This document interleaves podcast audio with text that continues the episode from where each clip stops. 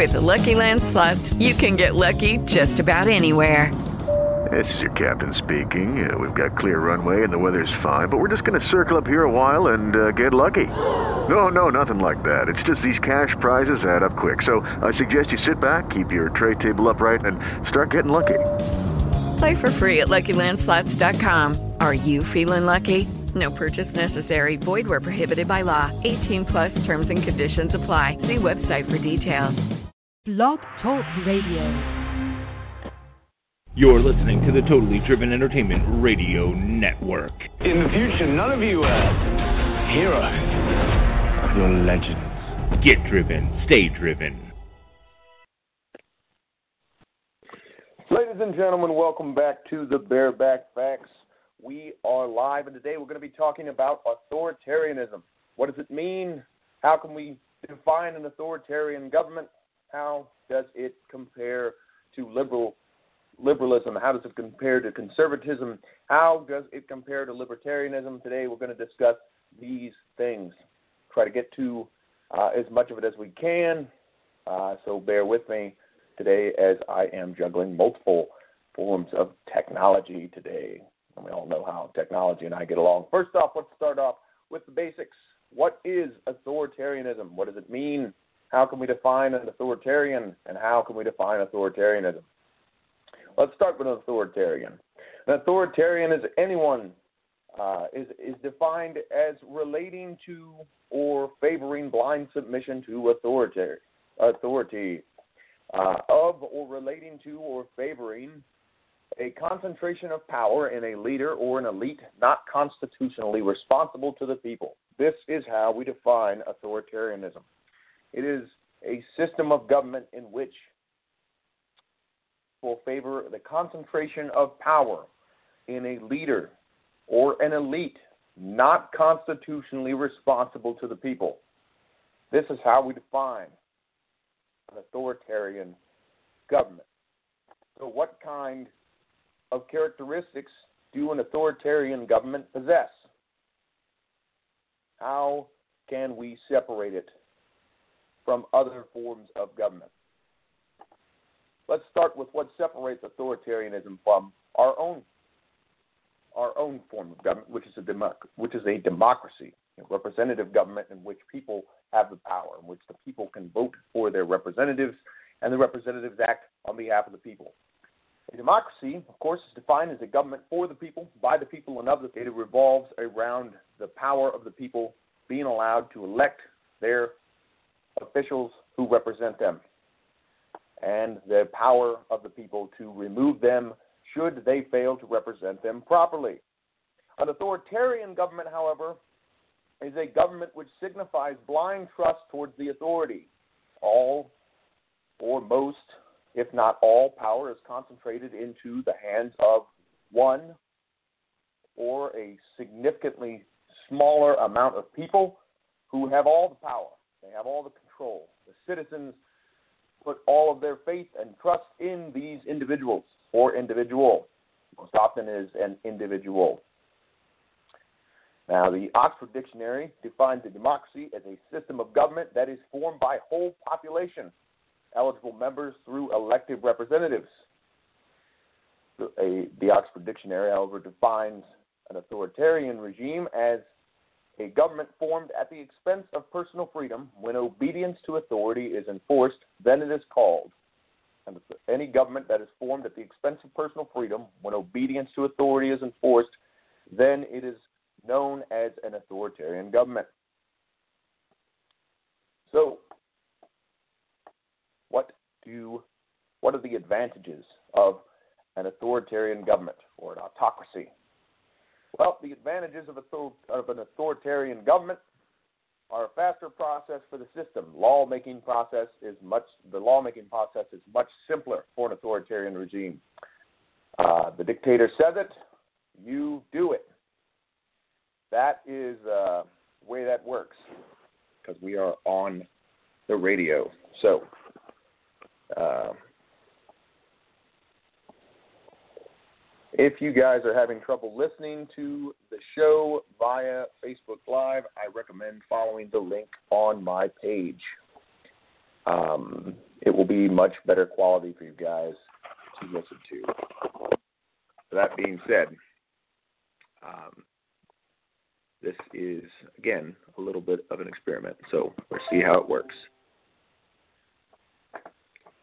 Now, uh, back to it.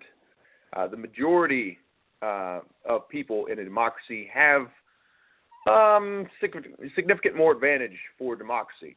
So a democracy uh, favors majority rule, favors the rights of the people, favors the power of voting, prevents the monopoly of authority, promotes, allows for the promotion of change, the protection of the interests of the citizens. That is the advantages of a democracy.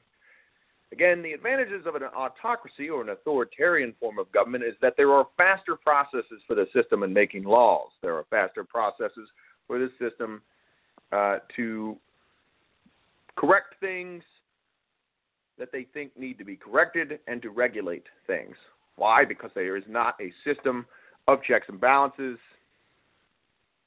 There is not a system in which people have to listen to. Um, they don't have to listen to advising. They don't have to listen uh, to a Congress or a Senate or Parliament or what have you. So there is that for an autocracy. Now, uh, there are some disadvantages to both. So let's start with democracy. What are the disadvantages of a democracy? Uh, democracies can sometimes favor certain groups. Groups who have much more money can oftentimes find favor. They're able to, of course, buy candidates. They're able to uh, lobby. Uh, it may involve more. They can involve immoral practices during elections, the misuse of public funds, and occasionally the difficulty with democracy is that governments that are democracies oftentimes find it difficult to make decisions. Uh, this is a potentially problematic issue uh, that we find with democracies is that not everybody agrees on things. So because not everybody agrees on everything, it can be rather difficult uh, for a democracy to work out in those scenarios.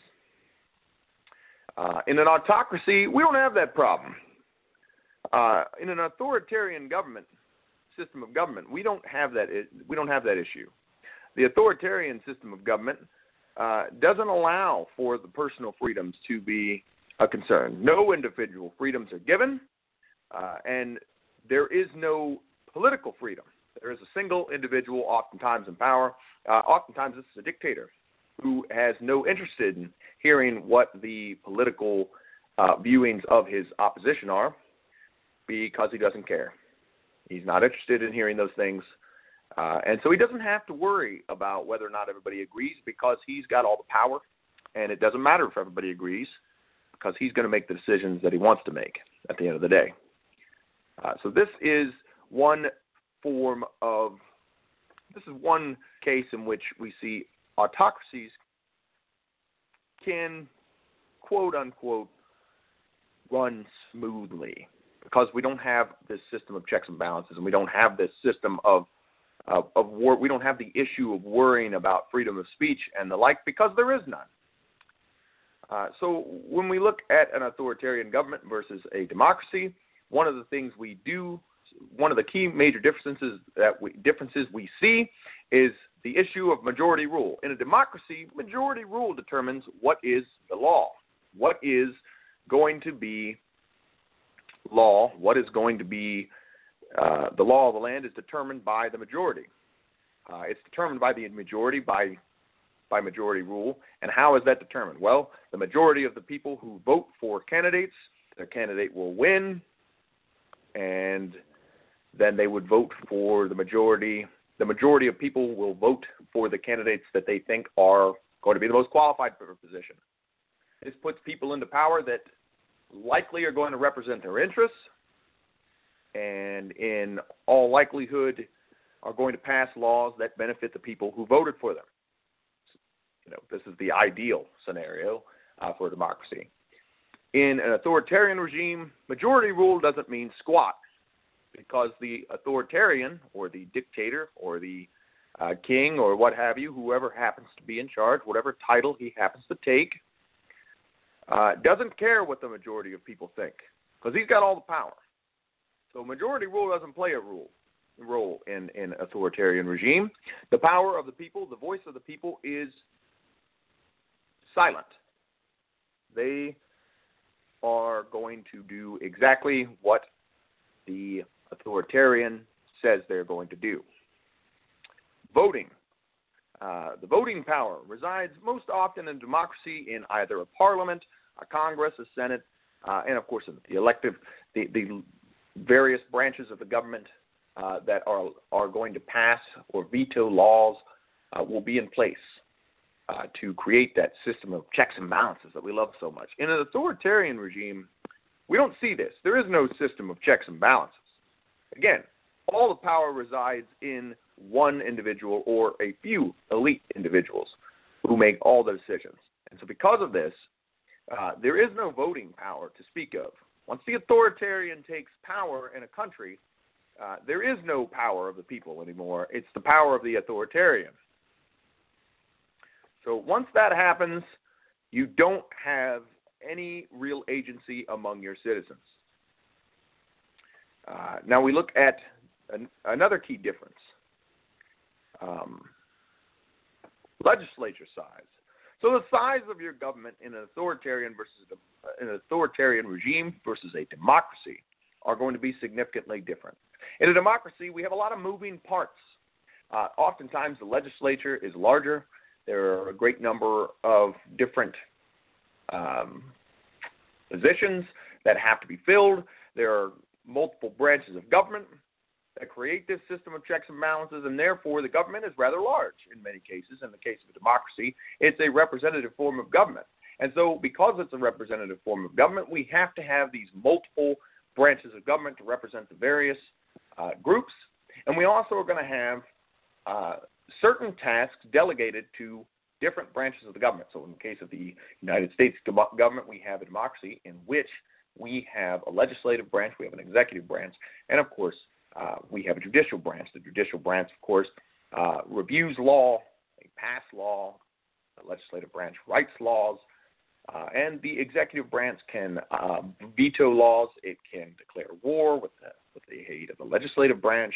So we, we have all these different checks and balances. They all sort of balance each other out. But this makes for a much larger government. This is one of the major issues that we have um,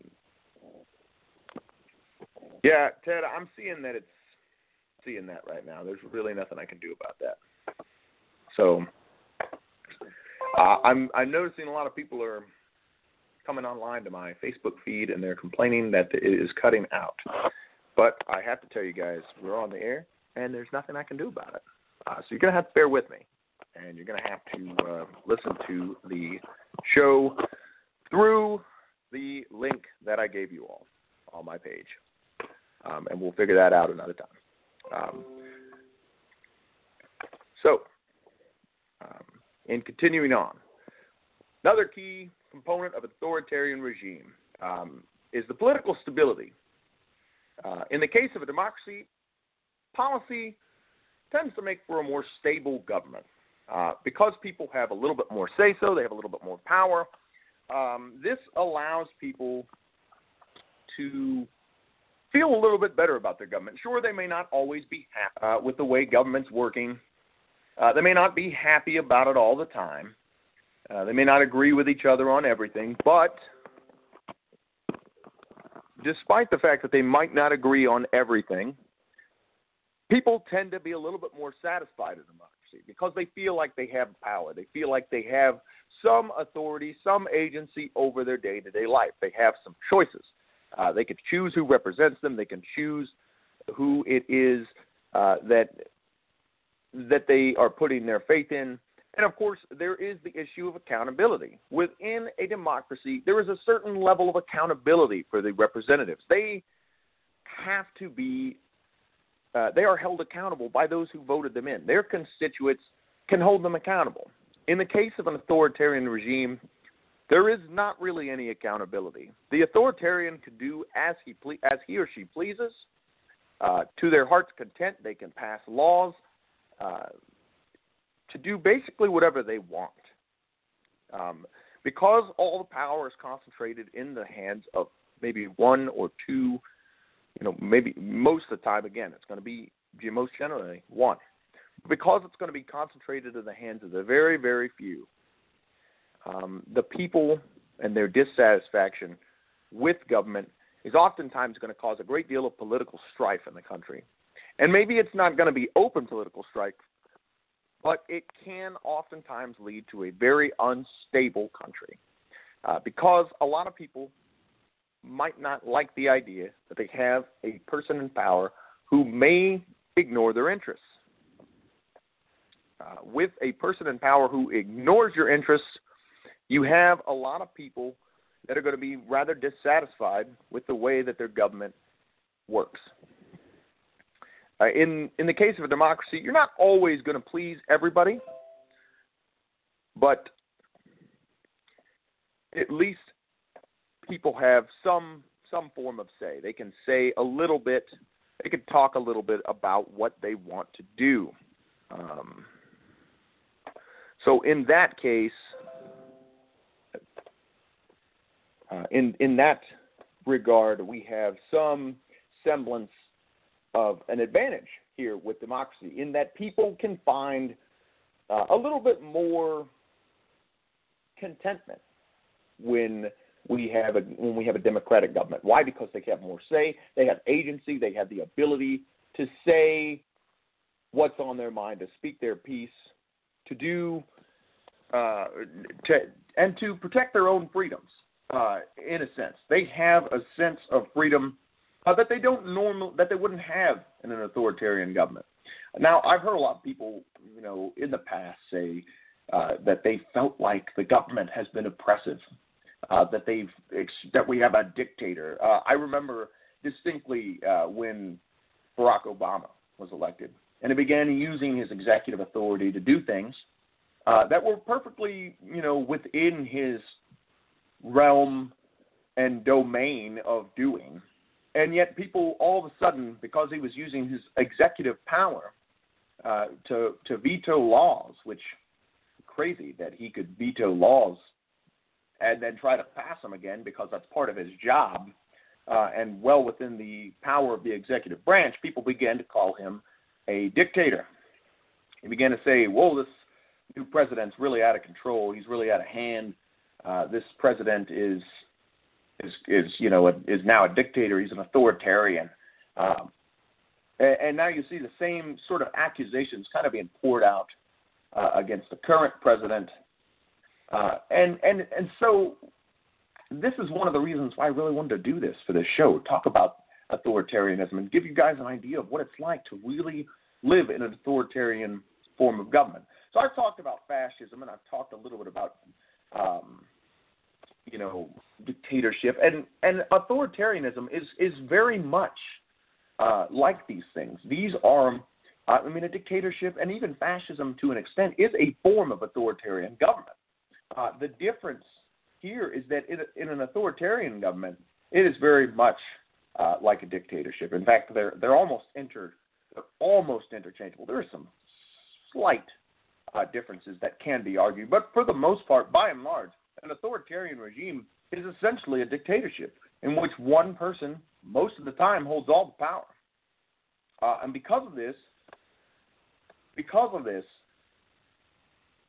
we have the issue of people not being able to feel like they can express their political views, they can express their uh, religious views openly. Now, oftentimes, um, you know, there's not really much of a difference between uh, the economic stability of a democracy and an authoritarian regime. Uh, that, though there are different factors which tend to play a role in the economic aspect um, of how a country is run uh, by government. It just depends on how much. Uh, depends on, on a, lot, a great many other factors. You know, the resources available, the workforce that you have. Uh, these sorts of things factor much more heavily into the economic stability of your country, more so than government does. Now, certain policies, of course, can affect how your economy, you know, either thrives or does not thrive. Um, but in the case of an authoritarian authoritarian form of government versus a democ- democracy, uh, we have more issues with the dissatisfaction of the populace, uh, the dissatisfaction of people versus the satisfaction of people. Now, granted, uh, again, and, and, as I said, I did say that I did give you guys the caveat that not everyone is going to be 100% happy all the time in a democracy, but by and large, under an authoritarian regime, the only people that are really going to be happy is the guy who's got all the power. And maybe the people who are kind of directly benefiting from the government, and I say kind of because that can change on a dime uh, in an authoritarian government. Because one thing that we know about authoritarians or dictators is that they're never going to be content with just having a lot of power. They always feel like they've got to have more power, right? Uh, and that's that's just sort of the nature of the beast uh, when it comes to an authoritarian regime. They're going to always push to get more and more power. They're going to push to get more and more mileage uh, out of out of what they can take, what they can control. Uh, and what tends to happen with authoritarian regimes is that they become incredibly oppressive because most of the time your authoritarian, your your leader, your supreme overlord, what have you, whoever, however he or she identifies themselves, they tend to have problems with people who don't agree with their viewpoint and they see this as a direct threat to their power. In a democracy, uh, we have the benefit of being able to express our political opinions freely. We have the ability to protest uh, actions of a government. We have the ability to remove elected officials from office by voting them out. But this is not the case in an authoritarian regime. In an authoritarian regime, once the authoritarian has the power, it is incredibly difficult to get the power back. Why is it so difficult to get the power back in an authoritarian regime? Let's take a close look at this. It is incredibly difficult to get the power back to the people from an authoritarian form of government because of a few major factors. The first factor tends to be that an authoritarian's first step is to take complete control of the armed forces. Now, of course, in the case of, of a democracy, the executive branch has direct authority over the armed forces, at least in our case. Uh, the executive branch, of course, is the head of the executive branch would be the president, is often declared commander in chief. He has the power to uh, command the troops to do what he desires for them to do. Now, an authoritarian, on the other hand, takes complete control of every aspect of government, and that includes your military. The military, of course, in the case of any nation, is the armed branch, the armed branch of government. It is the part of the government that is meant to safeguard the nation, but it also is there to enforce its laws and to say and and to um, and to safeguard not only the nation from outside threats but inside threats. And in the case of an authoritarian regime, most of the time the first threats that are going to be neutralized by an authoritarian is political opponents.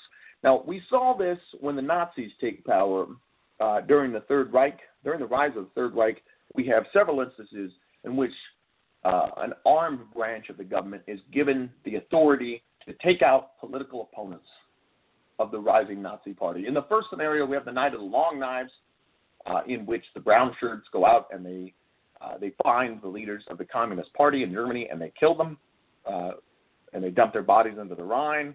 Um, those that they don't dump into the Rhine, they leave them with their throats cut or disemboweled in the streets. Um, and they single out other political opponents as well, people who had the gall to speak out against the Nazis uh, during their meteoric rise up the ranks as the most powerful party in Germany at that time.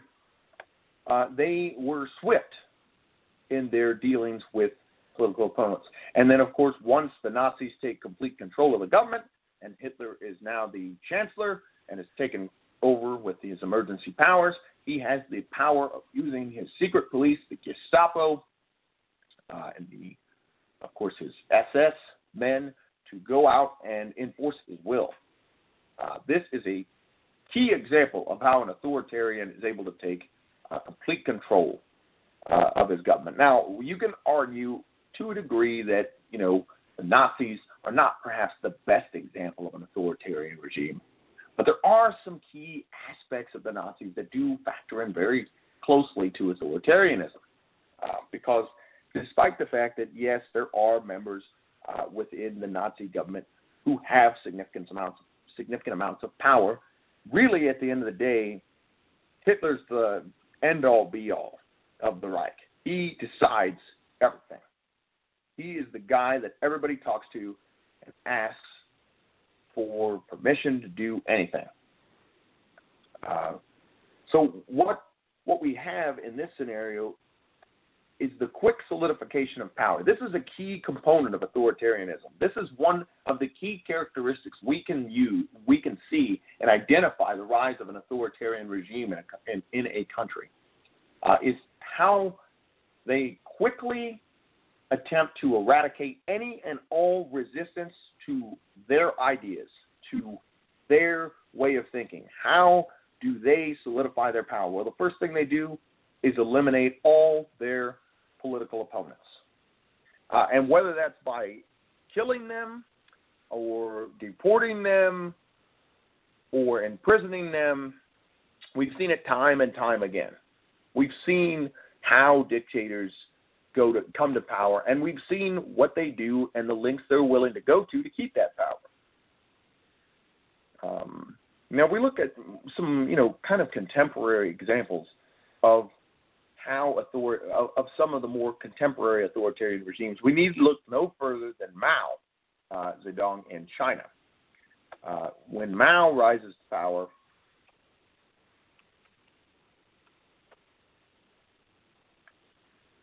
he quickly solidifies his power He's in the military, uh, and anybody who opposes him quickly finds themselves either executed or imprisoned. Um, he he heads a violent revolution, takes control of the government, and pretty much does away with anything uh, that would be contrary to his way of thinking. Uh, you know, the ability to gather in public is outlawed. He he rounds up a lot of his political opponents uh, and moves the he pushes them all over the country uh, to try to get them out. A lot of them die as a result of this from starvation. The rest that don't die from starvation and famine uh, from his many policies of moving his population around uh, tend to get killed by being you know killed by his troops. Uh, so Mao is able to solidify his power through two methods. The first is through revolution. After his revolution and his overthrow of the previous regime, uh, Mao is able to eliminate many of his opponents uh, through violence and imprisonment. He holds on to his power by inspiring his population to be incredibly afraid of him. How does he do this? How does he terrify his populace? Well, he enacts these plans uh, for his population, these five year plans uh, that are designed uh, to create his ideal society. The only problem with these plans is they they tend to result in famine and they tend to result in mass deaths, uh, which for you know most people are going to be a problem. But for him, it's okay because he's not going to experience it. Um, but his political opponents will, and anybody who maybe even thought about opposing him in the population is going to experience them. So Mao is able to solidify his power first by eliminating most more, his more outspoken opponents through uh, his rise during his revolution, and then of course by imprisoning them once he's taken power, and then afterwards he's able to enact several policies that allow him to systematically uh, trim down his population uh, and cull out the people he doesn't really want there. And if a bunch of other people who might not necessarily be involved in uh, causing unrest get killed in the process, oh well, then at least they won't cause me problems later. Uh, so this was sort of the kind of running trend with authoritarians, with dictators, is that they don't tend to care a whole lot about their population. They care a great deal more for uh, they care a great deal more about their and about holding on to that power and about doing about holding on to their power at all costs. Uh, so let's take a look at some of the other, you know, minor differences. We'll take a look first off at economic freedom and social freedom under four forms, uh, uh, under three other forms uh, of government versus authoritarianism. now, in an authoritarian regime, there really isn't any economic or social freedom. The authoritarian determines uh, what the economic policy will be. He determine he or she will determine what directives uh, the economy will take. They will determine what the workforce is going to do, what they're going to produce, when they're going to produce it, how they're going to produce it, what you will be when you grow up. These are the sorts of things that an authoritarian uh, is just obsessed with, that is just obsessed with holding on to their power. They're going to be in every aspect of your life. The other aspect of this, the social freedom, there really isn't a whole lot of social freedom, if any at all, under an authoritarian form of government. Because social freedoms mean that people can have their own ideas, their own thoughts. Uh, they could speak out if they chose to. They could protest. They could stand up for themselves if they so desired. This is not the case in an authoritarian regime. Now, if we look at a at a at the system of liberalism, uh, a, a liberal uh, form of government uh, has little economic freedom. The government is very closely ingrained in the in the economy. They they do they control a great deal of the economy. They have some uh, they have policies that allow them to sort of tailor the economy in the way they wish. They they have more regulations. Uh, there's a great deal more social freedom. Okay, so that's that's what we see under the form of government is liberalism. Under conservatism, uh, there's a great deal of economic freedom, but social strictures. There are a great more number, a great larger number of social strictures uh, because conservatism tends to lean towards whoever is in power, and they're standing on morals, they're standing on uh, what is socially acceptable, kind of becomes uh, the norm. Excuse me. And then we have the more uh, sort of a more even keeled approach, which is libertarianism, uh, which uh, there is more economic freedom and there is more social freedom. Kind of kind of like the kind of like the best of both worlds. Liber, libertarianism is kind of like the Neapolitan of, of government. Uh, you know, you get your chocolate, you get your vanilla in there, and you get some strawberry. It's kind of like it, it's kind of really nice, right? Uh, it's got its strengths, it's got its weaknesses. It tries to please everybody, you know, but there's always going to be that one guy that doesn't really like strawberry. He's okay with the chocolate and vanilla, but he's not a fan of the strawberry. Uh, and so that's that's kind of the way you've got to view these different forms of, of sort of government. Uh, is keep in mind that there's going to be some issues uh, that that are going to there are going to be some issues that we can clearly point to that separate these forms of government from one another. Uh, let's take a look at the government in regards to economic issues in these four forms of government. Uh, now that we have a clearer grasp of what authoritarianism, authoritarianism is and what it looks like uh, and how we can identify it, let's take a look at what separates it some more, some other things that separate it. Okay, so we look at uh, how these four uh, different government forms approach government in economic issues and government and social issues.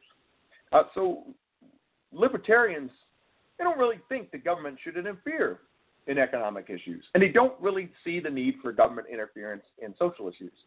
They kind of just believe government's kind of just hands off those things. Just stay out of there. Uh, that's none of your business. Just stay out of my stay out of my house, and uh, you know you'll get your taxes. You just stay out of all this other stuff. Okay, uh, conservatism, uh, they don't really want government interference in, in economic issues. They don't want the government interfering in the economy. But they're okay with government interference in social issues. Uh, they don't mind uh, some government regulation of regulation of social issues. Uh, liberal li- liberalism favors uh, government interference in both economic and social issues. Uh, you know, as far as protection of certain uh, social freedoms, uh, and as far as regulation of certain, you know, things within the economy, um, you know, fair trade practices, and and these sorts of things, making you know re- the regulation of corporate of corporations. These are things that are favored by more liberal-leaning individuals. And now we look at authoritarian, uh how the authoritarian would view uh, the government in regards to economic issues and government in regards to social issues. The authoritarian would say that the government should be in control of both of those things. They should control everything. The government knows what's best for you. They're going to tell you the right things to do. Um, so the authoritarian is going to control all these things.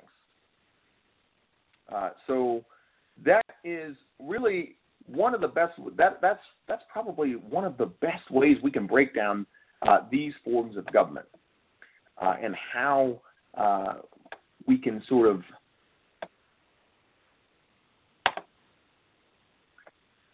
and, and how we can sort of separate it from these different forms of government. So, uh, oftentimes people tend to think about authoritarian governments um,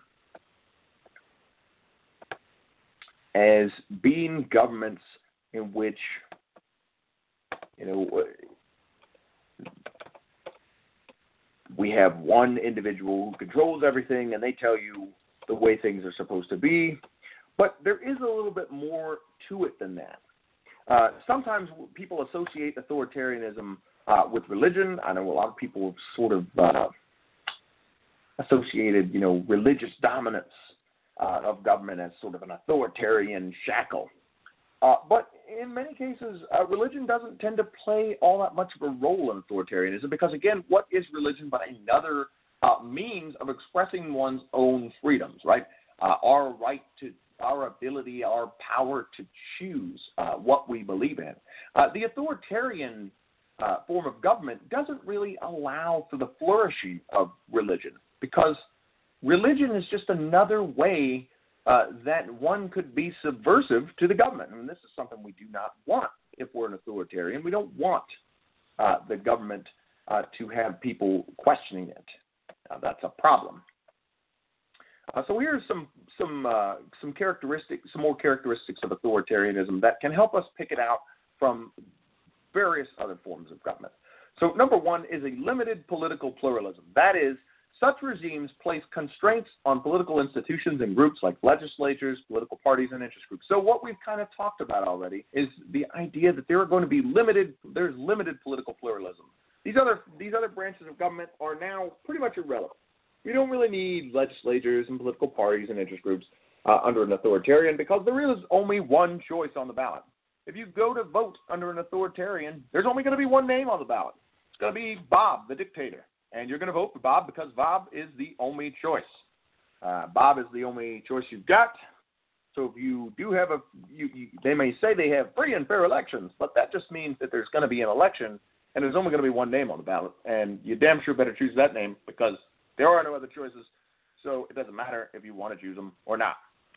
Uh, second is a basis for legitimacy based on emotion uh, especially the identification of the regime as a necessary evil to combat easily recognizable societal problems such as, under, as underdevelopment or insurgency.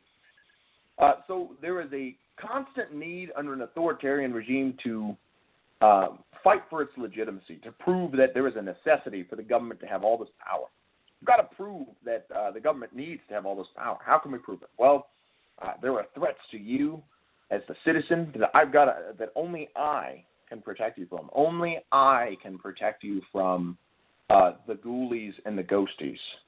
And you just have to trust me and believe in me. And I promise you, I'm not going to steer you wrong. I'm the guy that's going to get you where you need to go. So you're just going to have to trust that I know what's best for you.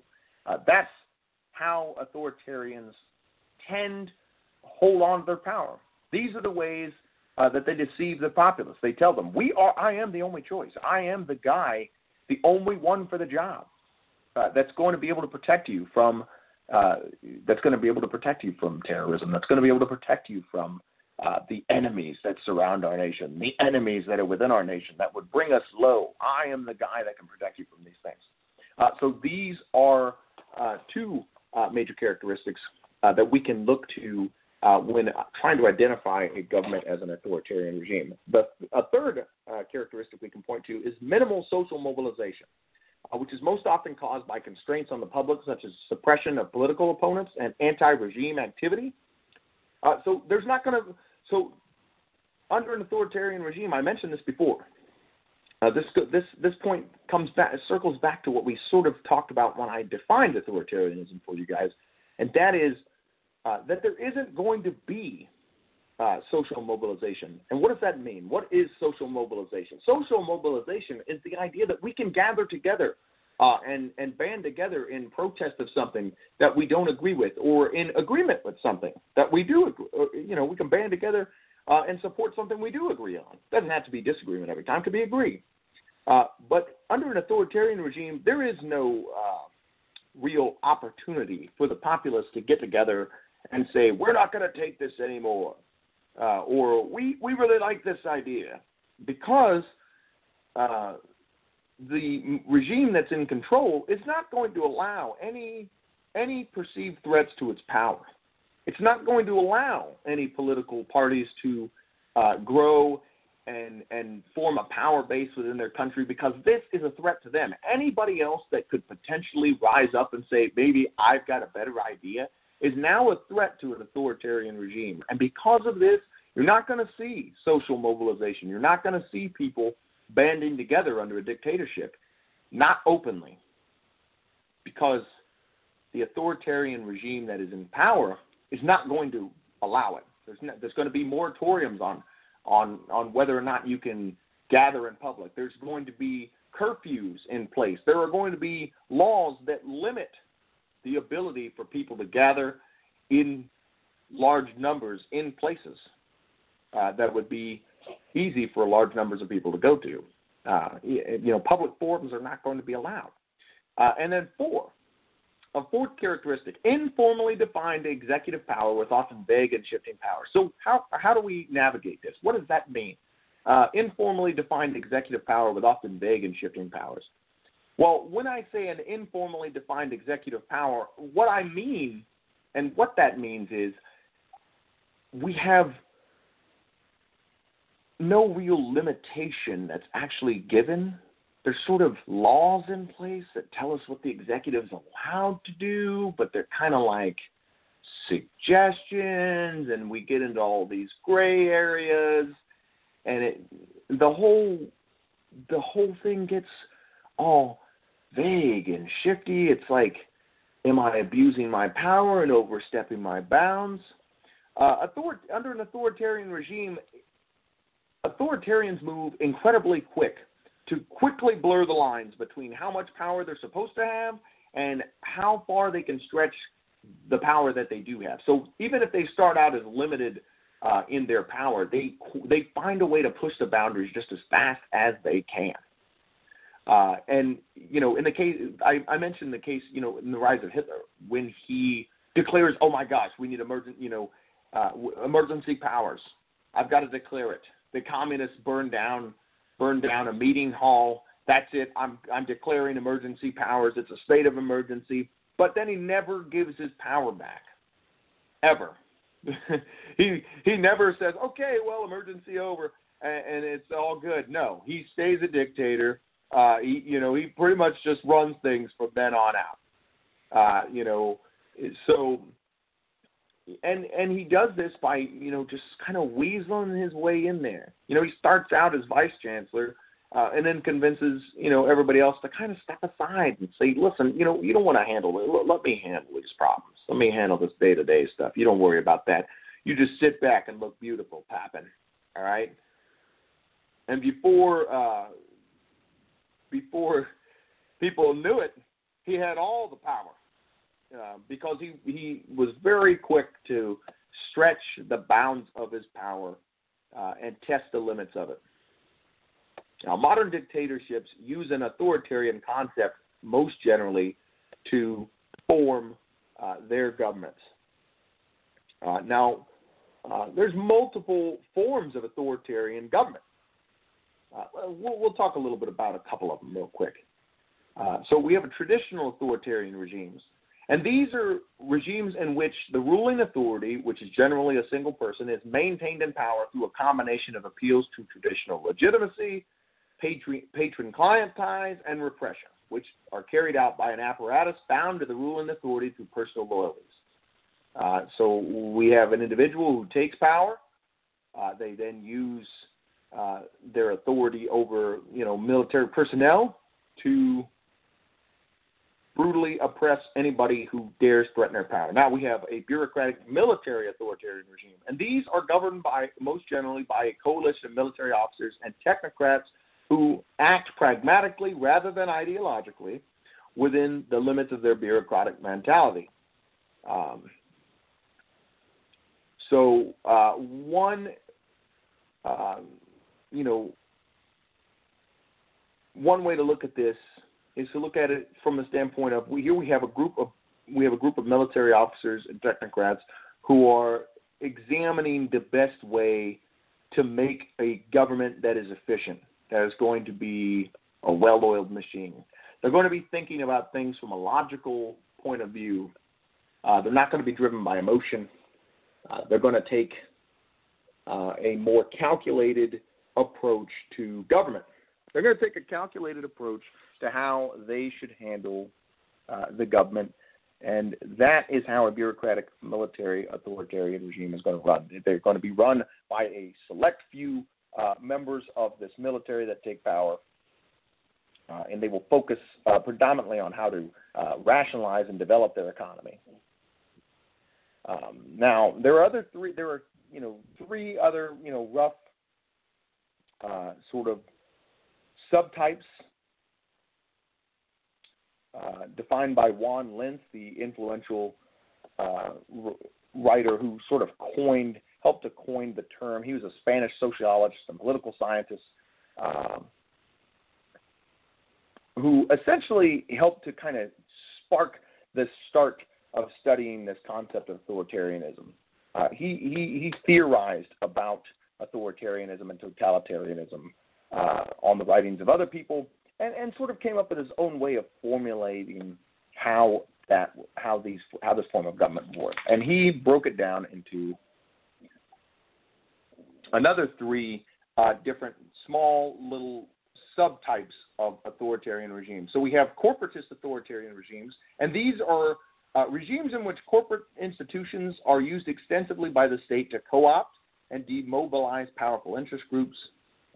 Uh, then we have racial and ethnic democracies, uh, in, w- the, in, which we have certain racial or ethnic groups who enjoy full democratic rights, while others are largely or entirely denied those rights. Uh, we can see a key example of this uh, in South Africa during the apartheid, uh, in which only certain members of the population had the power to vote and were even recognized as citizens, and in some cases were even recognized as people at all.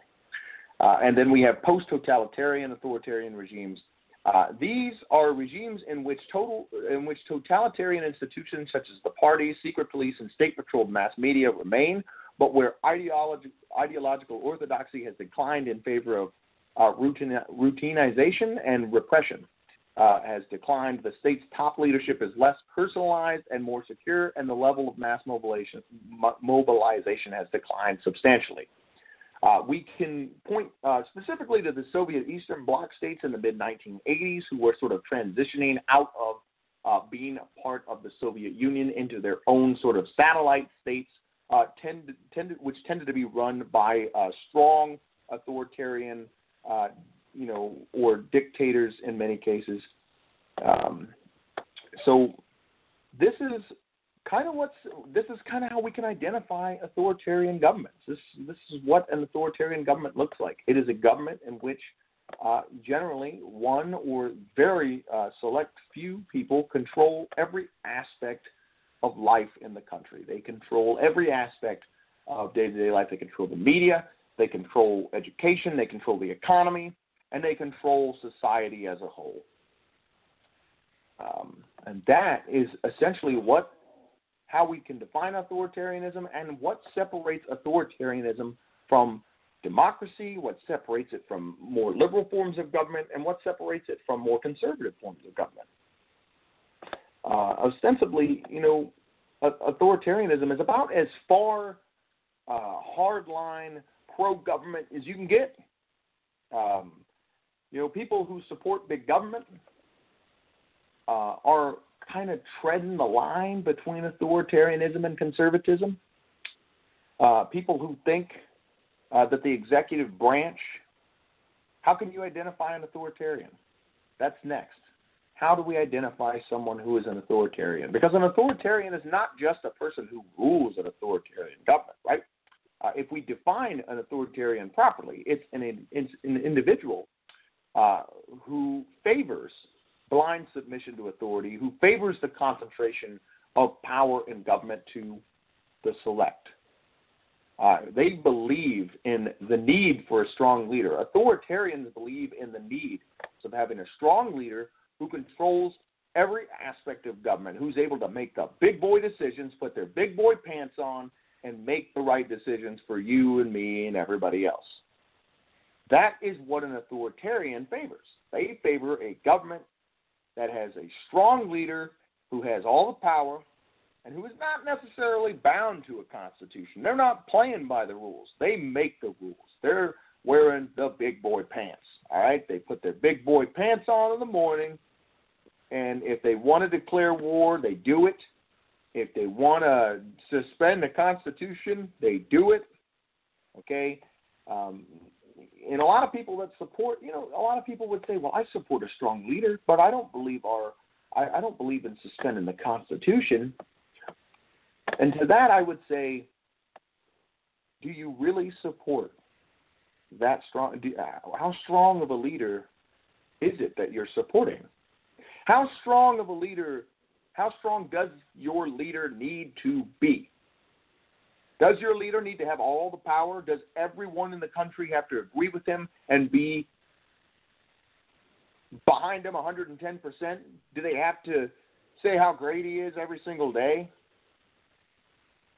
Or is it just kind of cool to have a leader who's kind of ballsy, makes decisions, uh, you know, makes the hard decisions, but still respects the rights of the people, still respects uh, you know, the traditions of government. Because what we have when we have an authoritarian regime and a person who is uh, in favor of an authoritarian regime is a person who wants to generally eschew tradition. Uh, maybe they don't like the way things were run before. Uh, an authoritarian is a person who is not going to be uh, finding democracy to be pleasurable to them. They are not going to be enjoying the concept of a democracy. Uh, they if you if you're an authoritarian, you don't want you, you don't believe in the power of people's rights and the power uh, of voting. You don't believe in the prevention of the monopoly of power, because an authoritarian supports the concentration of power into the hands of the few. Uh, so when we see people who claim that they want this really powerful government and they want this very powerful leader, this strong, charismatic uh, you know, manly man who gets things done uh, and and doesn't take any crap from anybody. Uh, when we have people that are claiming they want this uh, type of government, what we have are people who most often don't really understand to the full extent what they're asking for. Um, you know, again, that's not to say that authoritarianism itself doesn't have its perks. You know, if you want to live in a society in which the government controls every aspect of your life, well, that's on you. Uh, if you don't believe in individual freedoms and and you believe in basically no political freedom, then authoritarianism is right up your alley. that is right there where you want to be. Um, but I can tell you, historically, authoritarian regimes tend to not end particularly well uh, for a lot of people. And specifically, they tend not to end very well for the person who's in charge. Uh, if we take a look at the uh, situation in which we have, uh, well, let's just take a look specifically at Italy under uh, under the uh, dictatorship of Benito Mussolini. Mussolini, when his government falls to pieces because the people get tired of, uh, well, first off, they get tired of of being involved in these major world conflicts. Uh, second, they get tired of starving because the majority of his population begins starving based on all the money uh, that he has been funneling out of their country into these other countries uh, because Benito Mussolini was incredibly corrupt. Of course, he was, uh, and you know, but the masses, the people uh, who he was supposed to represent,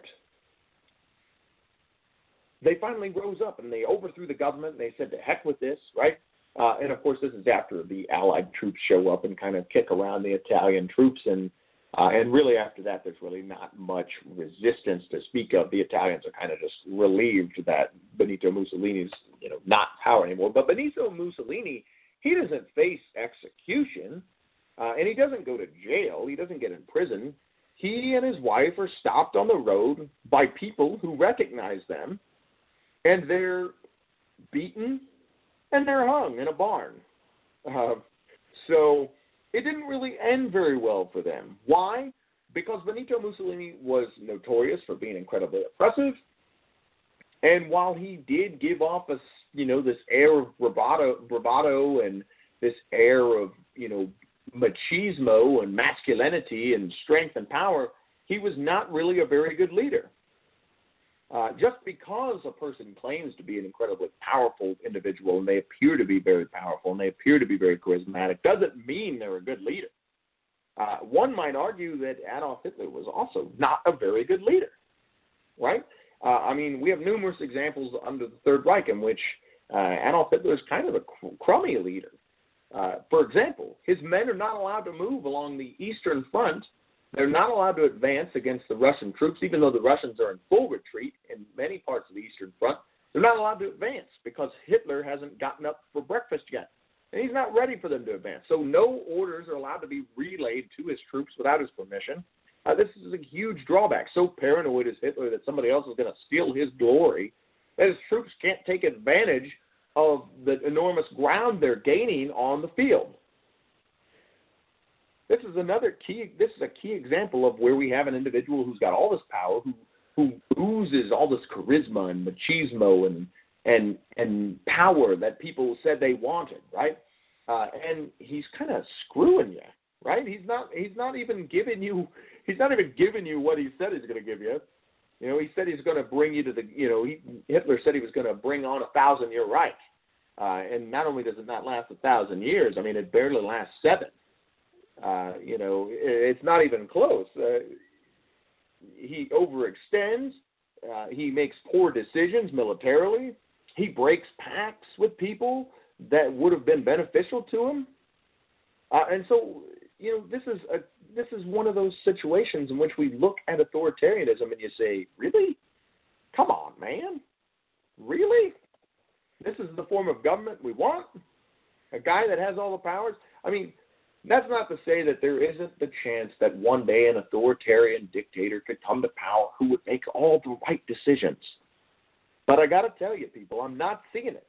I don't think it's going to happen. I'd be curious to know what anybody else thought about it. Again, the call in number is 718 508 9883. If you've got any thoughts on it, feel free to chime in. Um, but, you know, when you look at an authoritarian form of government, there's just so much there's just so many disadvantages compared to advantages. Sure, you can pass laws really fast, and sure, you know, you don't have to worry about uh, checks and balances. But what's the one major thing you have to worry about? Uh, your population, who you represent, who now has no power and has no voice in government. Uh, don't you know that's sort of a massive oversight of a dictatorship. And it's really one of the major reasons why dictatorships tend to fail. Uh, it's usually not because of outside interferences that we see uh, dictatorships get toppled. Certainly, those things can play a factor, and certainly, if we look at the economic uh, role, the role of economics, uh, there are many scenarios in which people, you know, when the economy starts to fall apart in these countries, uh, you know, people say enough's enough. We're, t- you know, we're, we're hungry, we're tired. Uh, we don't, you know, nobody's making any money. You, you're living in your palace over here. We're, we're going to overthrow you. We're going to kill you. And we're going to take over and put somebody else in power and get the job done. But generally, what tends to happen with these authoritarian governments is we have individuals in power who have all this power. They're so paranoid to hang on to it that they tend to fall apart because the people get tired of the invasiveness of the government. They get tired of having the government tell them how to think and how to breathe and how to eat and how to do everything. They get tired of such heavy regulation. Uh, and more than that, they get tired of not having a voice. They get tired of not being able to say what they think and what they feel and what they believe without fear of being ostracized, imprisoned, or executed. Uh, so, this is a major downfall of authoritarianism in that because it doesn't promote individual freedom, because it doesn't promote uh, political freedom, people tend to not stand for it for very long. And certainly, uh, certainly dictators have ruled through fear. They've ruled through deception uh, in many situations.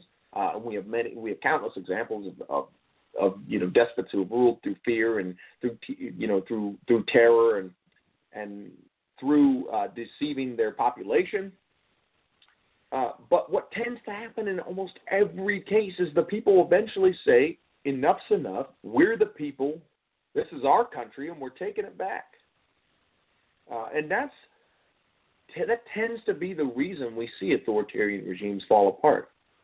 Now, if we look at the flip side on democracies, if we look at a democracy, you know, democracies tend to be longer lasting, more stable governments.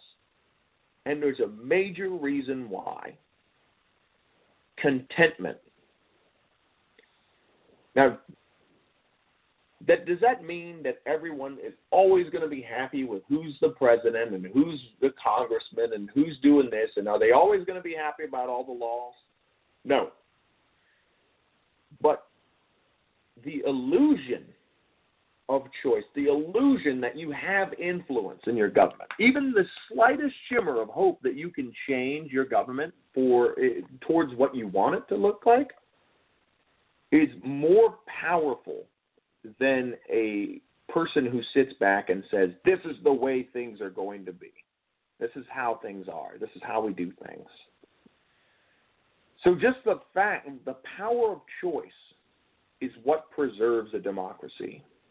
Uh, and you see a lot of people say, you know, that a democracy is only as strong as as this. A democracy is only as strong as this or this or what have you. You know, people say that democracy is only as strong as the people's faith in the democracy. The democracy is only strong as as the representatives and and their ability to represent the interests of the people.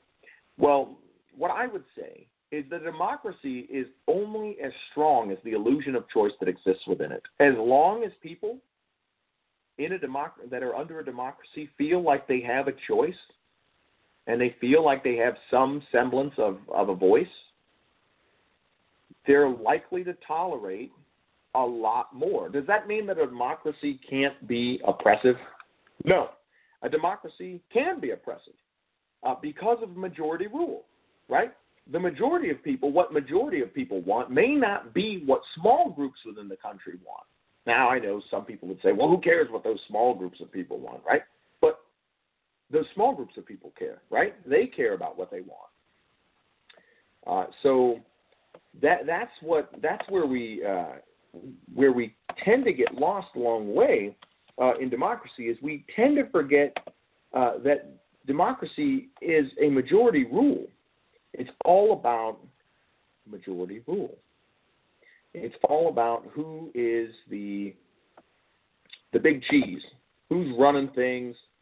Uh, you, know, the majority majority rule tends to be who you know everybody else voted for. And so, you know, when when we got, uh, for example, when we got Trump as president, right? People were, you know, there were people who were happy about it. There were people who were not happy about it. You know, we didn't tear, you know, despite the fact that you know there were, you know, there's been protests and there's been, you know, complaints and there's been celebrities that have come out on television and threatened to blow things up and what have you. Uh, the country didn't tear itself to pieces, right? Uh, we're still living in America. We're still living in a country where people have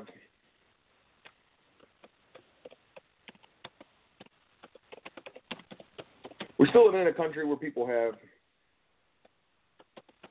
uh, you know their issues, uh, but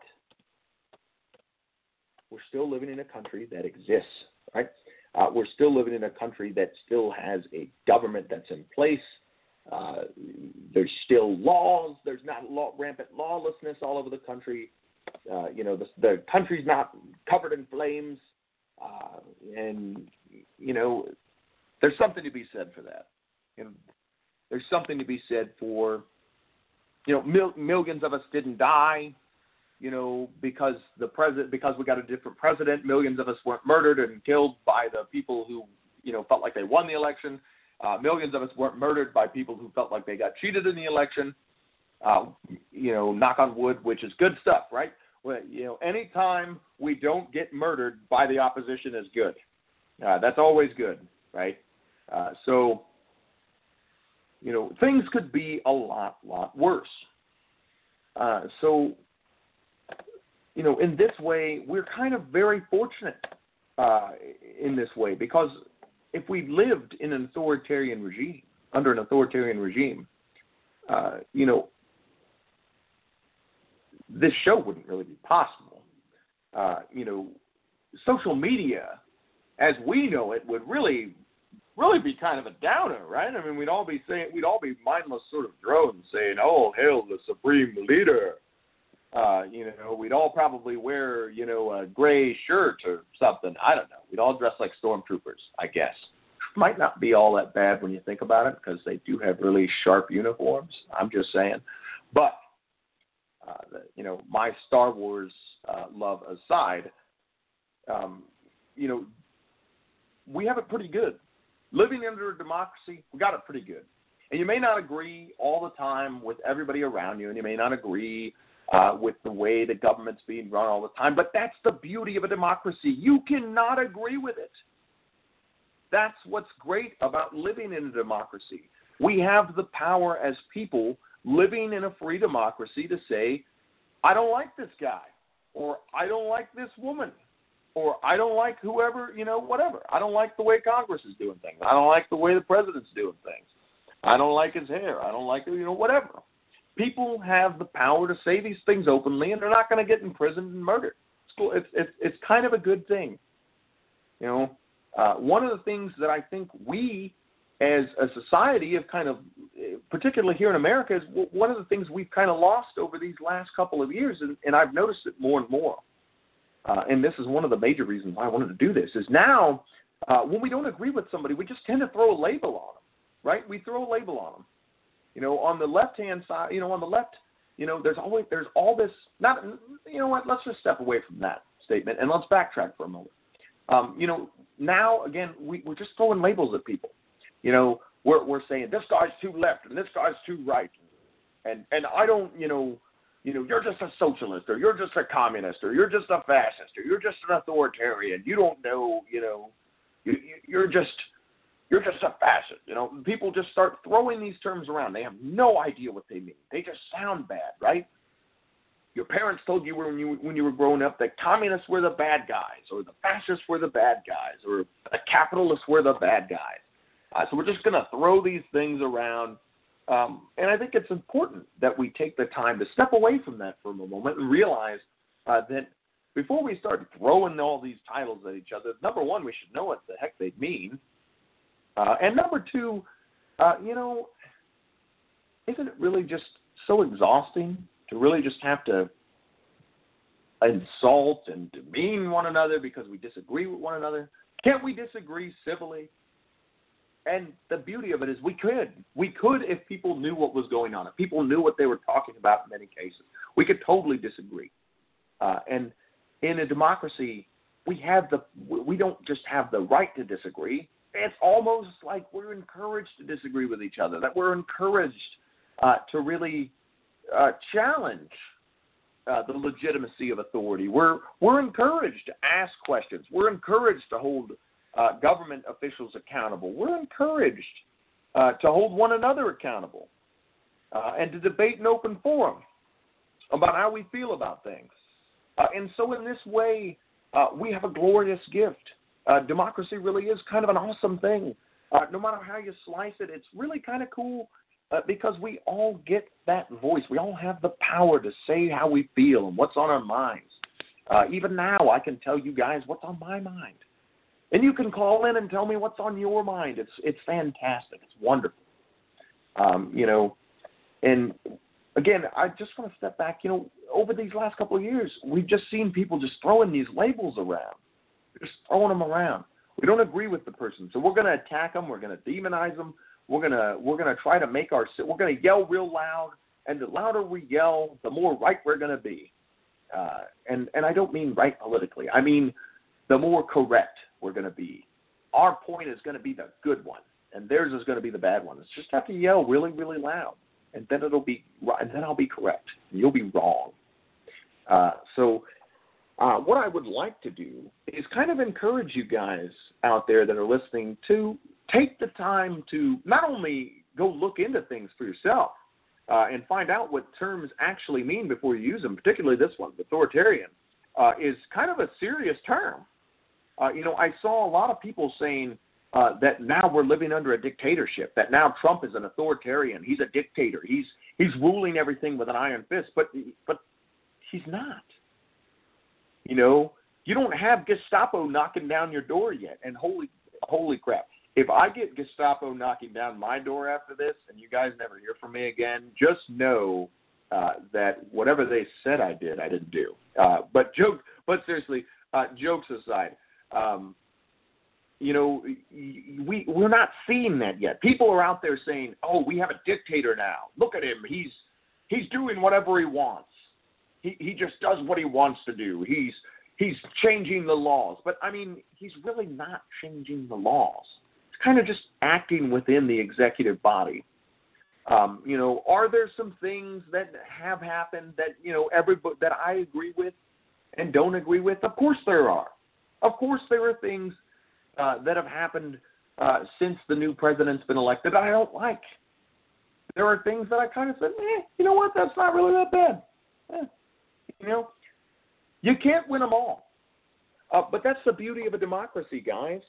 Uh, you know, you, you can elect these officials, and if you don't like them, don't worry sooner or later, some guy's going to get in there, some gal's going to get in there that you do like, and everybody that you knew that liked that guy before is going to hate that person, and then you get bragging rights for the next four years or eight years or whatever.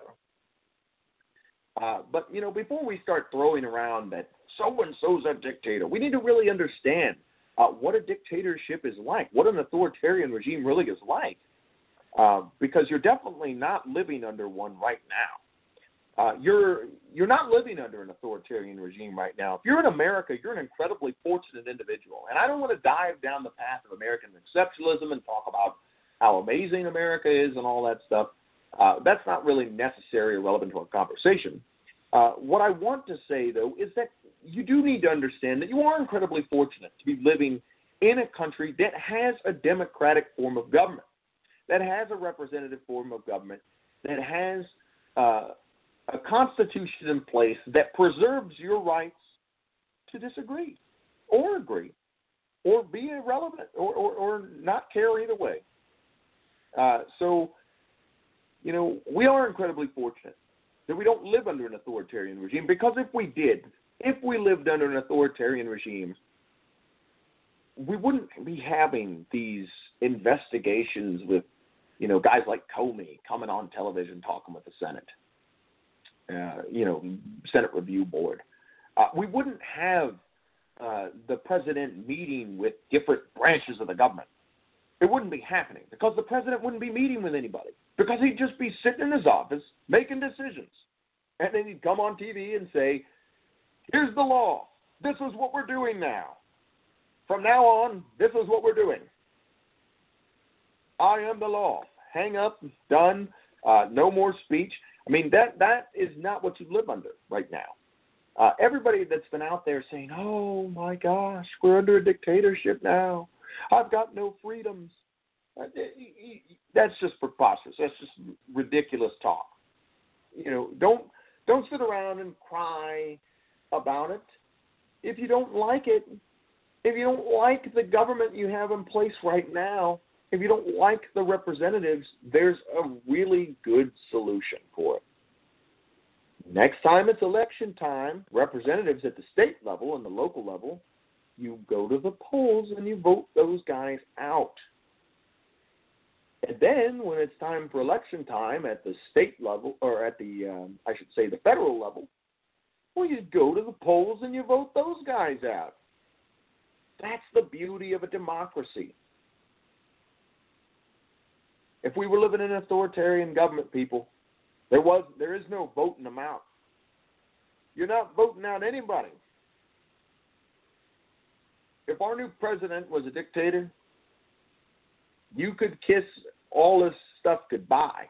All this voting people out and protest, all the protests we do, all the all the uh, celebrities that come on and take off their shirts and talk about how they hate, you know, the White House and want to make it go away, and all the people that come out and cut off paper mache heads of presidents and cut off, you know, whatever. All the Kathy Griffins, all these people that are out there doing the things that they're doing, they would not be able to do those things in an authoritarian regime. If we lived in a dictatorship, an authoritarian form of government, that would have been an executable offense you would have never heard another thing from Kathy Griffin. She would have been killed, probably would have been lined out in front of a firing squad and shot.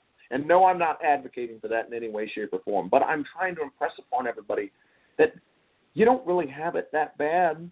You may not like who's president. You may not like who your senator is. But that's why you take your happy buns to the polls when it's time to vote and you vote them out. Because guess what, my little darlings? You live in a democracy, and part of a democracy, one major defining factor that separates a dictatorship or an authoritarian government, however you want to slice the apple, from a democracy, one major tidbit separates democracy from authoritarianism the responsibility of the citizen. The responsibility of the citizen. We don't talk about that enough. As Americans, we don't talk about the responsibility of the citizen. We talk about the pride of citizen. We talk about uh, what the government's supposed to do for you. But what about your responsibility as a citizen? You have a responsibility as a citizen to be informed, to know who you're voting for, to be educated, to know the issues, to know your own values, to know what's important to you specifically, and to know what candidates and what representatives you have embody those things. And if you don't know those things, if you don't know what candidates that are running for office embody the things that you stand for as an individual, and you go to the polls and you vote, and who you get in office is your fault. Because you didn't take the time as a citizen to fulfill your responsibility as a citizen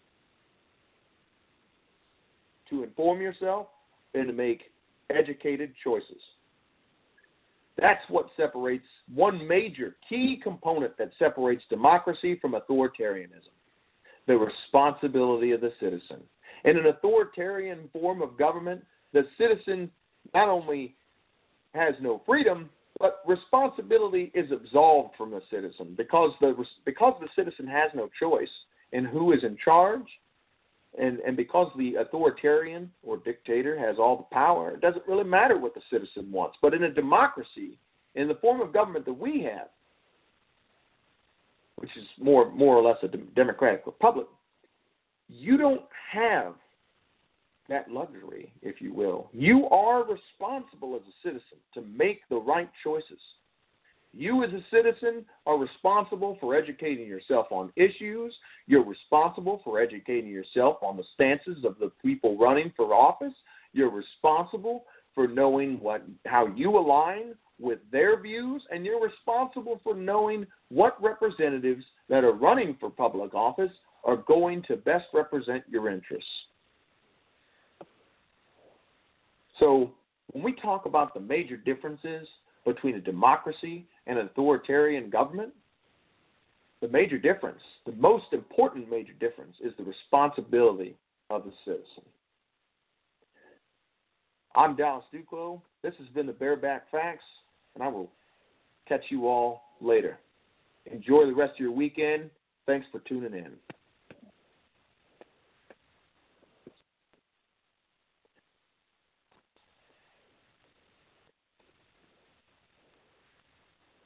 Lucky Land Casino asking people what's the weirdest place you've gotten lucky? Lucky? In line at the deli, I guess? Aha, in my dentist's office.